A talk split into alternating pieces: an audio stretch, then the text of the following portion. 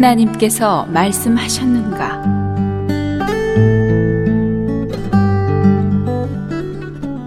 고린도 후서 6장 4절 오직 모든 일에 하나님의 일꾼으로 자천하여 많이 견디는 것과 환난과 궁핍과 곤란과 자기 중심적인 일꾼이 고려하는 문제 어디에 필요가 가장 뚜렷합니까? 내게는 어떤 방법과 자원이 있습니까? 나는 얼마나 할 수 있습니까?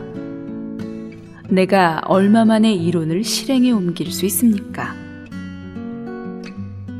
십자가를 아는 일꾼이 고려하는 문제. 하나님의 움직이심은 어디에 있습니까? 어떤 것이 하나님에게서 나온 것입니까? 그분의 뜻은 내가 얼마나 하기를 원합니까? 성령은 이 일에 대해 어떻게 규정하십니까? 십자가를 아는 종은 하나님께서 가라고 하시는 것과 말하라고 하시는 것도 합니다. 그들은 자신의 약함을 알고 자기에게 가진 것이 없음을 압니다.